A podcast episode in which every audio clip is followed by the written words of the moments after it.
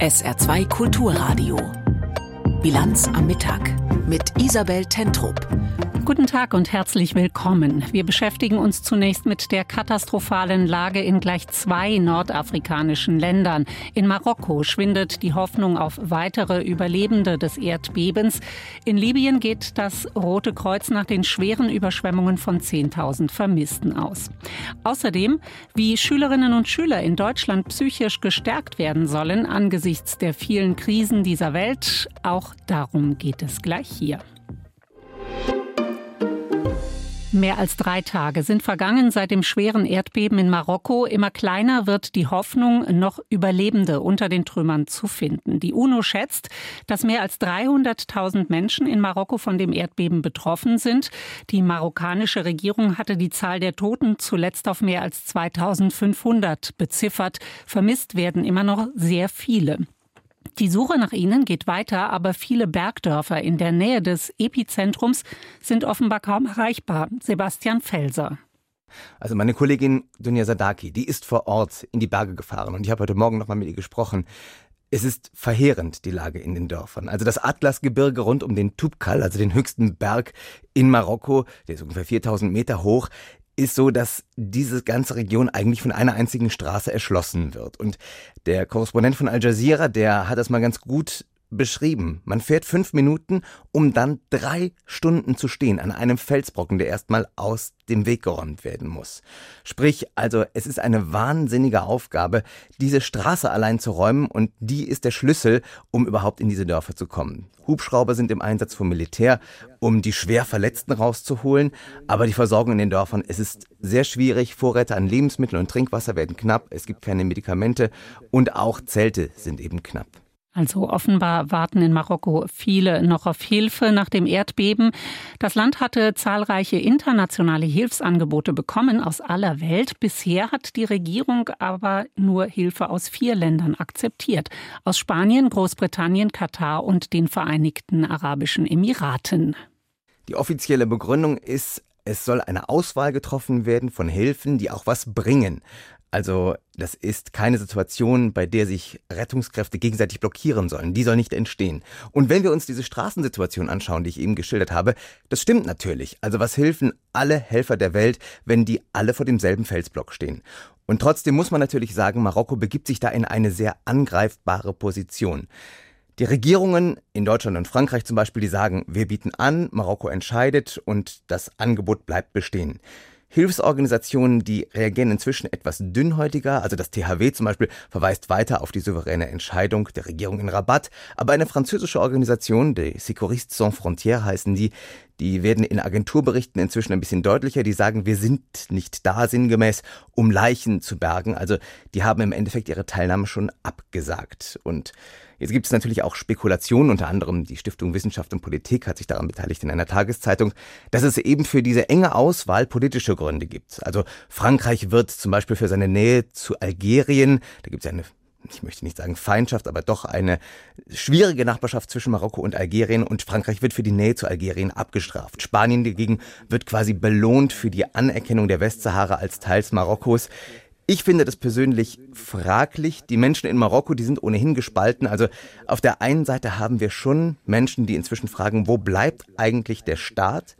Und gleichzeitig haben wir aber auch eine große Solidarität im Land und die macht sich oft auch an der Figur des Königs fest. Und die Betroffenen, das müssen wir uns auch klar machen, in den Regionen, die haben überhaupt keine Zeit für solche Spekulationen. Die müssen sich nämlich im Zweifel selbst helfen, weil die Helferinnen und Helfer nicht zu ihnen durchkommen und das noch vermutlich auf längere Zeit. Sebastian Felser über die Lage in Marokko nach dem Erdbeben und auch über die Diskussion um internationale Hilfsangebote. Wir schauen in das Bürgerkriegsland Libyen. Dort hat das Sturmtief Daniel für heftige Unwetter gesorgt. Weite Teile im Norden Libyens sind offenbar überschwemmt. Das Rote Kreuz und der Rote Halbmond gehen jetzt von 10.000 Vermissten dort aus. ARD-Korrespondentin Anna Osius. Zerstörte Geschäfte, überspülte Straßen, Autos, die wie Spielzeuge auf dem Dach liegen. Bilder zeigen, wo das Wasser abgeflossen ist, wird das ganze Ausmaß der Zerstörung deutlich. Vor allem betroffen die ostlibysche Stadt Darna. Nach zwei Dammbrüchen entwickelte sich der gleichnamige Fluss zu einem reißenden Strom, der offenbar ganze Wohnblöcke mit ins Meer riss. Ein Viertel der etwa 80.000 Einwohnerstadt sei durch die Überschwemmungen völlig zerstört worden, sagte ein Minister der ostlibyschen Regierung der Nachrichten Nachrichtenagentur Reuters. Mehr als 1000 Tote seien allein in Darna bereits geborgen worden. Überall legen Leichen im Meer, in den Tälern, unter den Gebäuden. Zahlreiche Häuser seien eingestürzt. Die tatsächliche Opferzahl steht noch nicht fest. Man rechne damit, dass sie sehr hoch sein werde, hieß es von Behörden. Tausende Menschen würden noch vermisst. Überprüfen lassen sich diese Angaben nicht. Hilfe für die betroffenen Gebiete läuft an. Autos stehen Berichten zufolge Schlange und versuchen, in die Region zu gelangen, beladen mit Schlauchbooten und Hilfsgütern. Libysche Behörden baten die internationale Gemeinschaft um Hilfe. Es sei dringend mehr internationale Unterstützung gefordert, meldet auch der Rote Halbmond. Die Türkei schickte drei Flugzeuge mit Rettungstrupps und Hilfsgütern. Der Emir von Katar wies seine Regierung an, Hilfslieferungen vorzubereiten. Frankreich erklärte, das Land mobilisiere Ressourcen, um Soforthilfe zu leisten. Die USA betonten, man arbeite mit den Vereinten Nationen und libyschen Behörden zusammen, um Hilfe zu leisten. Erschwert werden könnte die Koordinierung der Hilfe durch die schwierige politische Situation in Libyen. Zwei rivalisierende Regierungen im Westen und im Osten ringen um die Macht im Land. Zahlreiche Milizen sind in Libyen aktiv, immer wieder kommt es zu Kämpfen. Überschwemmungen, Waldbrände, Hitzewellen, das alles kennen mittlerweile auch Millionen Menschen auf dem europäischen Kontinent. Wie die EU ihre Bürgerinnen und Bürger besser schützen kann, darum geht es in dem Beitrag von Stefan Überbach. Dramatische Waldbrände in Griechenland oder auf den Kanaren, verheerende Überschwemmungen und Erdrutsche in Slowenien, Österreich oder Italien. Nicht nur Südeuropa hat einen regelrechten Höllensommer hinter sich, ungewöhnlich schwere Unwetter, extreme Hitzewellen und lange Dürreperioden gab es auch in Deutschland oder Skandinavien. In Brüssel sind so viele Hilferufe eingegangen wie noch nie. Die erschreckende Intensität und Gleichzeitigkeit solcher Notfälle war noch vor wenigen Jahren völlig ungewöhnlich. Heute dagegen ist sie nur zu vertraut, sagt EU-Katastrophenschutzkommissar Janis Lenacic. The horrific regularity, intensity and simultaneity of these emergencies was unusual just a few years ago. Now it's all too familiar. Alleine im Juli und August ist das EU-Krisenzentrum zwölfmal aktiviert worden. Die Kommission hat den Einsatz von Löschflugzeugen und Rettungstrupps koordiniert sowie Hilfsgüter und Finanzhilfen zur Verfügung gestellt. Allerdings stößt der Europäische Solidaritätsfonds an seine Grenzen. Er muss dringend aufgestockt werden, verlangt Katastrophenschutzkommissar Lenacic. Er ruft außerdem dazu auf, mehr Geld in Maßnahmen zur Anpassung an den Klimawandel zu stecken, denn damit könnten Menschenleben gerettet werden. Investments in preparedness and prevention save lives. Eine Mehrheit im Europaparlament sieht das genauso. Der Klimawandel passiert hier und jetzt. Die Politik muss alles tun, um kommende Schäden zu begrenzen, sagt der niederländische Sozialdemokrat Mohamed Shahim. Aktuell ist Hilfe und Solidarität für die betroffenen Gebiete natürlich wichtig, aber wir müssen uns auf das vorbereiten, was noch kommt. Wenn wir die Folgen von Naturgewalten abmildern wollen, dann muss Europa handeln. Klimaanpassung ist kein Plan B mehr. Ist kein Plan B mehr. Für die EU-Kommission heißt das, der sogenannte Green Deal, der klimagerechte Umbau von Wirtschaft und Gesellschaft, muss in allen Bereichen vorangetrieben werden, denn sonst, sagt Katastrophenschutzkommissar Lenacic, sind wir auf dem sicheren Weg in die Zerstörung. Without such action, we are on a certain path of destruction. Allerdings stoßen die Klimapläne der EU im Europaparlament auch auf Kritik. Extremes Wetter gab es schon immer, heißt es etwa aus der rechtspopulistischen FPÖ in Österreich. Auch Silvia Sardone von der italienischen Lega Nord spricht von Alarmismus. Gegen die Überschwemmungen in Norditalien hätten auch Deiche und Auffangbecken geholfen, aber das entspreche nicht der grünen Ideologie. Der Stromverbrauch im Juli ist in Italien um 3,3 Prozent zurückgegangen. Die Durchschnittstemperatur lag um 0,3 Grad niedriger als im Vorjahr. Man sollte also nicht dauernd über die Apokalypse sprechen, weil das der Klimadebatte schadet. Die grüne Fraktionschefin Terry Reinke dagegen warnt davor, beim Klimaschutz eine Pause zu machen, so wie das aktuell von einigen Politikern verlangt werde. Nichts zu tun werde am Ende deutlich teurer sein, als jetzt konsequent zu handeln. Wenn es schwierig wird zu sagen, mit nichts tun werden wir schon irgendwie durchkommen, obwohl die Realität doch ganz klar zeigt, dass es genau anders ist. Das ist brandgefährlich und verantwortungslos. Deshalb müssen wir, so anstrengend es sein mag, weitermachen, denn der Green Deal ist kein Sprint, sondern ein Marathon. Wie kann die EU ihre Bürgerinnen und Bürger besser schützen vor Waldbränden, Überschwemmungen oder Hitzewellen? Darüber hat das Europaparlament heute Vormittag debattiert. Die Corona-Lockdowns, die Maskenpflicht sind Geschichte, aber für viele Menschen ist die Pandemie noch nicht vorbei. Schätzungen zufolge leiden etwa eine Million Menschen in Deutschland an Long-Covid als Nachwirkung einer Corona-Infektion. Betroffene können heute im Bundesgesundheitsministerium mit Wissenschaftlern und vielen anderen darüber diskutieren, warum Medikamente, eine bessere Versorgung und mehr Geld für die Forschung für sie so wichtig sind. Aus Berlin berichtet Birte Sönnigsen. Tausende Betroffene warten auf Hilfe. Die Wartelisten für die wenigen spezialisierten Long-Covid-Zentren sind lang. Zum Teil müssen die Patientinnen und Patienten ein Jahr lang warten. Ihre Sorgen und Erlebnisse können einige von Ihnen heute mit dem Bundesgesundheitsminister teilen. Sie sollen aber nicht nur Karl Lauterbach darüber berichten. Wie wird an der Praxis äh, das Ganze erlebt? Was sind die Bedürfnisse der Long-Covid-Leidenden? Das kommt dann unmittelbar auf uns, Politik, aber auch zu den Wissenschaftlerinnen und Wissenschaftlern und zu den Vertretern der Krankenkassen und der Ärzteschaft. Es gibt unterschiedliche Schätzungen, wie viele Menschen überhaupt an Long-Covid erkrankt sind. Fachleute gehen davon aus, dass rund 10 Prozent nach einer Infektion für längere Zeit an Symptomen leiden. Eine Diagnose fällt häufig schwer. Das liegt auch daran, dass es so viele unterschiedliche Symptome gibt.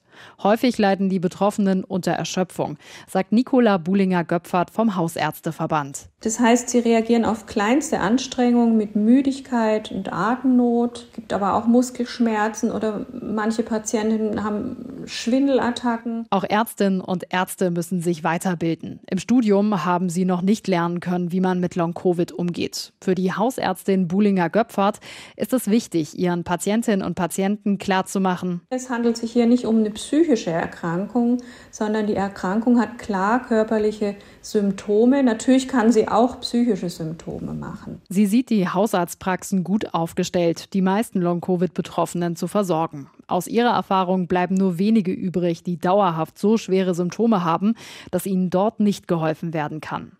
Diese Patientinnen und Patienten sind dann oft ein Fall für Professorin Carmen Scheibenbogen von der Charité in Berlin. Sie gehört zu den führenden Long-Covid-Expertinnen. Sie geht davon aus, dass rund drei Prozent der Corona-Infizierten schwerkrank bleiben. Symptome wie Erschöpfung, Gedächtnisprobleme oder Schlafstörung lassen sich höchstens lindern. Wir brauchen, genau wie wir das bei anderen Erkrankungen auch haben, unsere Zentren, unsere Spezialambulanzen für die Erstellung der Therapiekonzepte und wir brauchen die Medikamente. Wir brauchen dieses Gesamtpaket. Carmen Scheibenbogen ist heute beim runden Tisch im Gesundheitsministerium dabei. Sie hofft schon lange auf Fortschritte beim Thema Medikamente, auch beim Thema Off-Label-Therapie. Darunter versteht man eine Behandlung mit Medikamenten, die eigentlich für andere Erkrankungen zugelassen sind. Einige Medikamente können aber bei Long-Covid helfen. Weil sie hierfür aber keine Zulassung haben, werden sie bisher selten verschrieben und die Krankenkassen bezahlen sie nicht. Das heißt, wer kann, muss die Medikamente dann selbst bezahlen. Scheibenbogen will das ändern. Sie möchte, dass die Krankenkassen das übernehmen und schlägt eine Liste mit Empfehlungen vor, damit mehr Ärztinnen und Ärzte diese Arzneimittel überhaupt kennen und verschreiben. Neben dem Leid der Betroffenen verweist Carmen Scheibenbogen darauf, was es bedeutet, wenn viele Menschen zu krank sind, um zu arbeiten. Das teuerste wird sicher sein, nichts zu tun. Long-Covid wird der deutschen Volkswirtschaft viele Milliarden kosten. Wir haben Hunderttausende gut ausgebildeter Fachkräfte, die jetzt schon dem Arbeitsmarkt nicht zur Verfügung stehen. Wir haben die medizinischen Kosten, wir haben die enormen Belastungen für das Sozialsystem. Anfang des Jahres hatte der Bundesgesundheitsminister ein Programm angekündigt. 100 Millionen Euro sollte die Versorgungsforschung bekommen. Nach zähen Haushaltsverhandlungen sind erstmal rund 40 Millionen vorgesehen, davon 20 Millionen aus dem Gesundheitsministerium. Janosch Dahm, Gesundheitspolitiker bei den Grünen, hofft, dass es noch mehr Geld für die Forschung geben könnte. Hier ist ganz viel Unwissen da, was nur durch Forschung gedeckt werden kann. Und viele Parlamentarierinnen aller Fraktionen sind, so ist meine Wahrnehmung, inzwischen an dem Punkt, dass sie sagen, da müssen wir noch mal nachsteuern, auch jetzt in den Haushaltsberatungen. Ob es wirklich noch mehr Geld für die Long-Covid-Forschung geben wird, ist ungewiss. Heute besprechen im Gesundheitsministerium viele miteinander, warum das für die Betroffenen so wichtig wäre.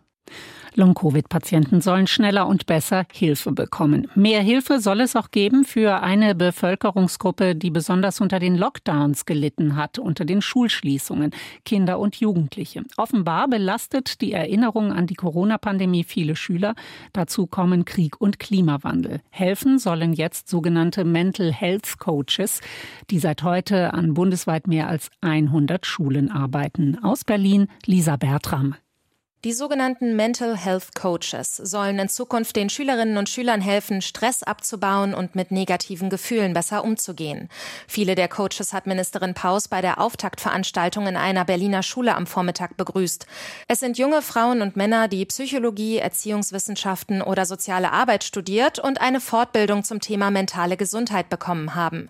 Sie werden jetzt in allen Bundesländern ab der fünften Klasse im Einsatz sein, vom Gymnasium bis zum Berufskolleg.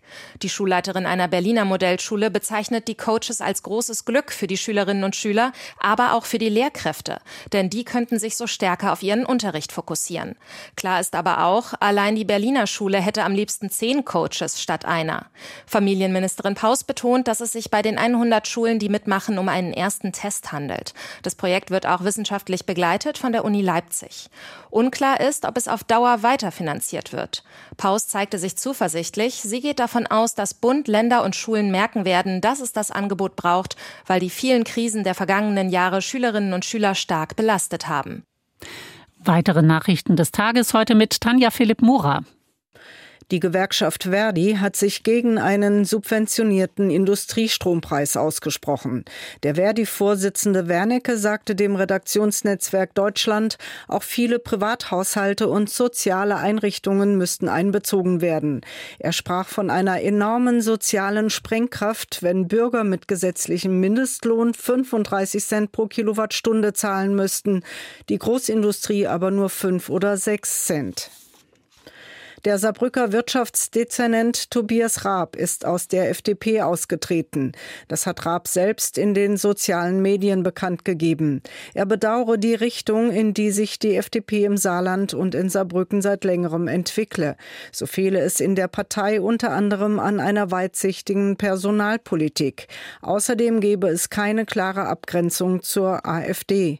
Der FDP-Fraktionschef im Saarbrücker Stadtrat Isringhaus erklärte, Raabs Rückzug komme nicht überraschend. Zugleich wies er die Vorwürfe von Raab zurück.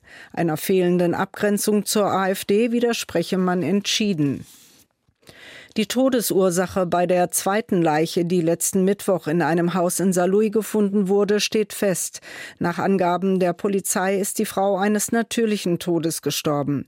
Sie lag demnach wohl schon seit Jahren in Folie verpackt in der Garage. Den genauen Todeszeitpunkt zu bestimmen ist deshalb kaum möglich.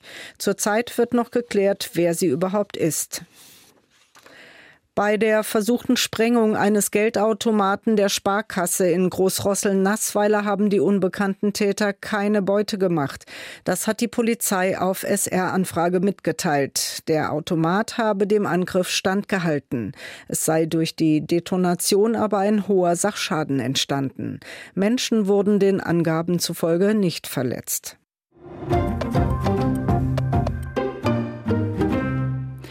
SA2 Kulturradio, Sie hören die Bilanz am Mittag. Nordkorea ist in der Welt weitgehend isoliert. Machthaber Kim Jong-un sein, riegelt sein Land von der Außenwelt ab. Ein Treffen mit Kim, die meisten Staatschefs der Welt würden abwinken. In Russland ist Kim willkommen. Mit dem Zug ist er dorthin gereist und offenbar angekommen. Ein Treffen mit Kreml-Chef Putin stehe kurz bevor, heißt es. Die USA vermuten, dass es bei einem Treffen von Putin und Kim um Waffengeschäfte gehen könnte. Stefan Lag. Nach übereinstimmenden Medienberichten ist Nordkoreas Machthaber Kim Jong-un mittlerweile in Russland eingetroffen. Am Morgen habe sein Zug die russische Grenze passiert.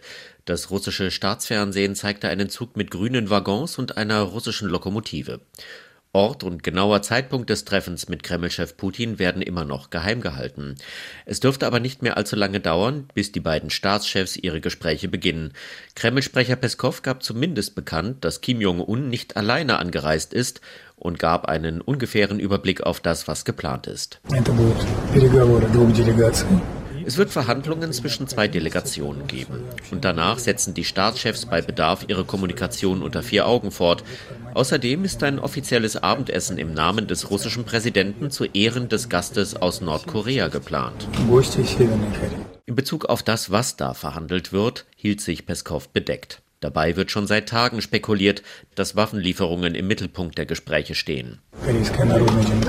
Die Demokratische Volksrepublik Korea ist unser Nachbar. Und natürlich halten wir es für wichtig, wie mit jedem Nachbarn, gute, für beide Seiten vorteilhafte Beziehungen aufzubauen, was Präsident Putin ziemlich konsequent tut. Der russische Nordkorea-Experte Sergei Lusjanin, unter anderem als Professor an der Moskauer Higher School of Economics tätig, wird da schon konkreter. Gegenüber dem russischen Radiosender Vesti FM sagte er, Zunächst geht es natürlich, das ist kein Geheimnis mehr, um die Bildung einer russisch-nordkoreanischen militärtechnischen Zusammenarbeit im Hinblick auf Lieferungen von Artilleriegeschossen und anderen Dingen. Im Gegenzug um russische Lieferungen von Hightech-Komponenten, die Nordkorea benötigt. Das deckt sich mit der Einschätzung vieler Experten. Nordkorea soll über Dutzende Millionen von Artilleriegeschossen und Raketen verfügen, die den russischen Truppen beim Angriffskrieg in der Ukraine einen gewaltigen Auftrieb geben könnten. Und Nordkorea könnte dafür von Russland moderne Technik für Satelliten und Atom-U-Boote, aber auch Lebensmittellieferungen erhalten. Das russische Außenministerium teilte mit, dass auch die Frage der humanitären Hilfe für Nordkorea besprochen werden soll. Die USA warnten Nordkorea vor Waffengeschäften mit Russland und drohen mit Sanktionen. Jeder Waffendeal würde gegen Resolutionen des UN-Sicherheitsrates verstoßen, die einst auch von Moskau mitgetragen wurden. Lusjanin weist aber noch auf einen weiteren Aspekt hin, der bei dem Treffen von Putin und Kim eine Rolle spielen dürfte. Der russische Verteidigungsminister Shoigu habe dies bei seinem letzten Besuch in Nordkorea bereits vorbereitet. Der dritte Punkt ist der wichtigste.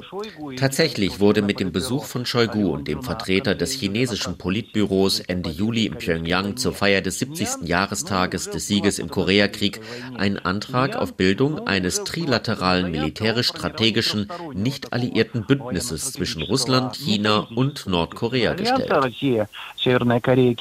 Nordkorea würde damit in die seit langem bestehende militärische Zusammenarbeit zwischen China und Russland eingebunden. Für den Kampf um die Vormachtstellung im indopazifischen Raum zwischen dem Westen und China bedeutet dies, dass nun zu den Allianzen der USA ein alternatives Verteidigungssystem entstehen würde, so Lusjanin.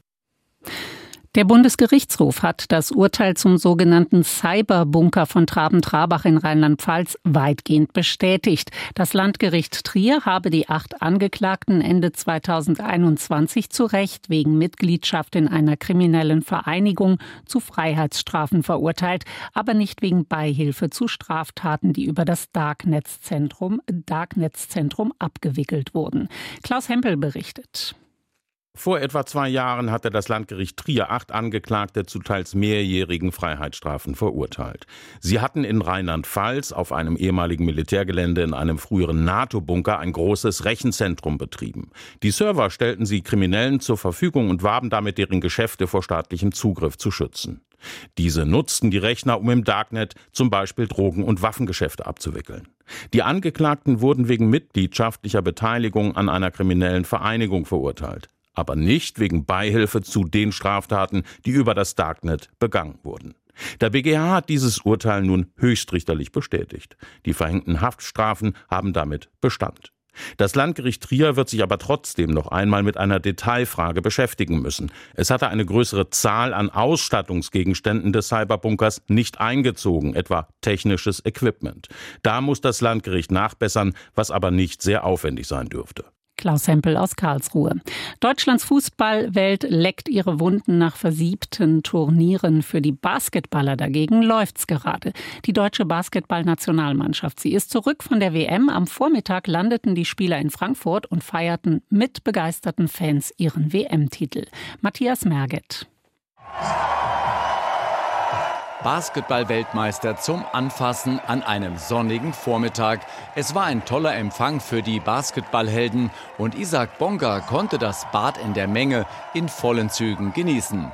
Die Truppe ist einfach amazing. Dieser Empfang, das hier alles zu sehen, das ist krass. Also es ist so schön. Die ganzen Leute, die hier sind, ey, das, also da kommen jemand eigentlich nur die Tränen. Autogramme, Selfies und ein kurzer Plausch mit den Fans. Mehr konnte man von den Basketball-Weltmeistern nicht erwarten.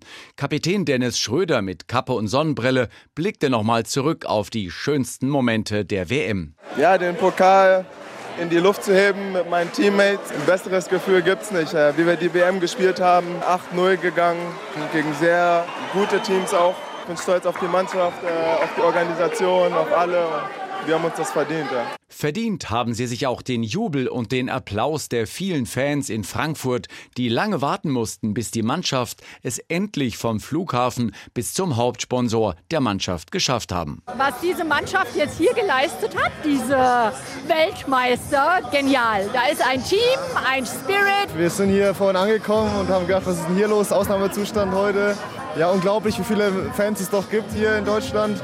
Also die Feier ist prima hier. Das ist ja die tolle Leistung über die ganzen Jahre aufgebaut. Also wunderbar, also ein gutes Erlebnis für Deutschland. Einer, der vor allem im Halbfinale gegen die USA herausragendes geleistet hat, ist Andreas Obst, der den Partymarathon richtig genießen kann. Super, wir haben auf jeden Fall ordentlich krachen lassen. Ich denke mal, wir werden es noch einige Male ein bisschen mehr krachen lassen. Einfach so das zu realisieren, glaube ich, ist jetzt so mehr und mehr kommt eine Sache näher, das zu realisieren, weil kommt man in Deutschland an, deutscher Boden, deutsche Luft, da merkt man schon mehr davon. Sein Teamkollege Johannes Vogtmann freute sich riesig über den Rummel in der Stadt, in der er vier Jahre gespielt hat. Doch so langsam sehnt er sich auch nach ein wenig Entspannung. Ich freue mich erstmal auf, auf zu Hause. Ein bisschen bisschen, ein bisschen Ruhe, meine Kinder, meine Familie und genau, darauf freue ich mich. Erholung und neue Kraft tanken, das ist jetzt wichtig, denn im kommenden Jahr wartet auf die Basketball-Weltmeister das nächste Highlight, die Olympischen Spiele in Paris.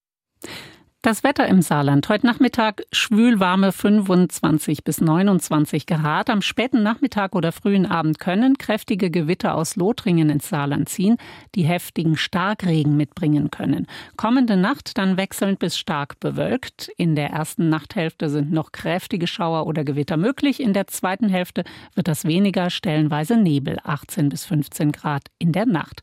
Morgen am Mittwoch mehr Wolken als Sonne, gelegentlich Schauer, vereinzelt Gewitter. 19 bis 24 Grad. Das war die Bilanz am Mittag mit Isabel Tentrup. Danke fürs Zuhören.